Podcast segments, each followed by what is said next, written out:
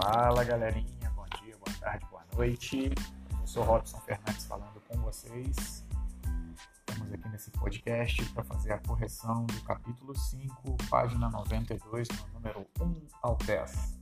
Vamos lá, ânimo na correção, galerinha.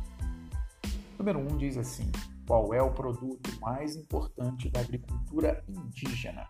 Dê exemplos de seu uso. O mais importante na cultura indígena, galerinha, foi a mandioca, principal produto agrícola, principalmente dos povos tupis, aqui principalmente na América Portuguesa. Usavam para fazer farinha, fabricar bebida chamada cauim. Número 2. Porque a maioria da população indígena que vivia no litoral em 1500 ficou conhecida como tupi. Os grupos foram assim chamados pelo simples fato do porque era a sua língua, de origem tupi, a língua nativa falada. Número 3. Malocar é um verbo que também significa guardar ou esconder muito bem. Você acha que esse verbo tem relação com a cultura dos indígenas tupis? Sim, tem sim. Malocar deriva de maloca, a grande casa indígena. Se achar interessante, comente que o verbo malocar, por ter origem indígena, é usado exclusivamente no Brasil não existe na língua portuguesa falada em Portugal ou nos outros países de língua portuguesa. Número 4. Porque os grupos tupis viviam em guerra permanente? Porque o objetivo da guerra entre os tupis era capturar prisioneiros e submetê-los a um ritual antropofágico, reforçando assim a identidade do grupo. Número 5. É possível dizer que todos os grupos indígenas resistiram à colonização portuguesa? A resistência indígena à colonização não foi comum a todos os grupos políticos, aos grupos indígenas. Vários deles se aliaram aos portugueses na conquista da terra.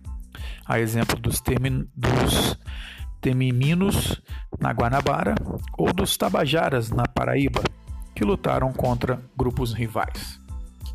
No número 6, quantos eram aproximadamente os indígenas que viviam no Brasil em 1500? As estimativas demográficas são demasiadamente vagas, mas em geral indicam uma população entre 1 até 10 milhões de indígenas. Cálculos mais cuidadosos sugerem uma população de 5 milhões dispersa pelo território do Brasil atual. Número 7. Qual é a relação do chefe potiguar Zorobabé com o combate dos portugueses aos aimorés travados na Bahia? Zorobabé era o principal guerreiro potiguar. Chefiava um grupo fixado no atual Rio Grande do Norte, embora houvesse também potiguares nos atuais estados de Pernambuco e da Paraíba. Até 1598, Zorobabé apoiou os franceses que faziam comércio de pau-brasil na região. Depois das expulsões dos franceses, passou a lutar pelos portugueses. Liderava aproximadamente 1.500 guerreiros, e foi contratado pelo governador geral em 1603 para combater a Aimorés na Bahia, um grupo de tronco linguístico G, tapuia no vocabulário tupi. Número 8. Qual é o papel da cauinagem na cultura tupi? Cauinagem é o nome que os estudiosos deram às festas indígenas, na quais eles bebiam cauim em grande quantidade. Era comum vomitarem para outra vez se embriagarem com essa bebida fermentada.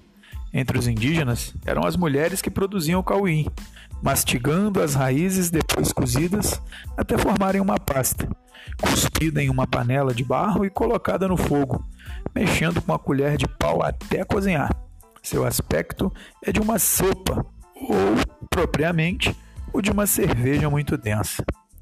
Número 9 por que a frase a seguir é falsa? Em 1500, havia dois grandes grupos indígenas no Brasil, diferentes dos costumes, na língua e na economia: os tupis e os tapuias.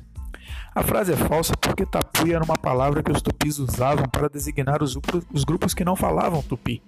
Os indígenas que não falavam tupi falavam línguas de tronco G, eram muitos e viviam no interior do país. Eram nômades, não praticavam agricultura, não compartilhavam a mesma história. No entanto, nunca houve um grupo tapuia, senão grupos que integravam o grupo linguístico G ou falavam línguas independentes.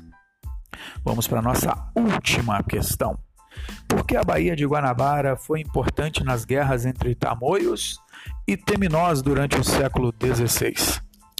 Pura e simplesmente porque foi na Baía de Guanabara que a guerra entre teminós e tamoios chegou ao apogeu.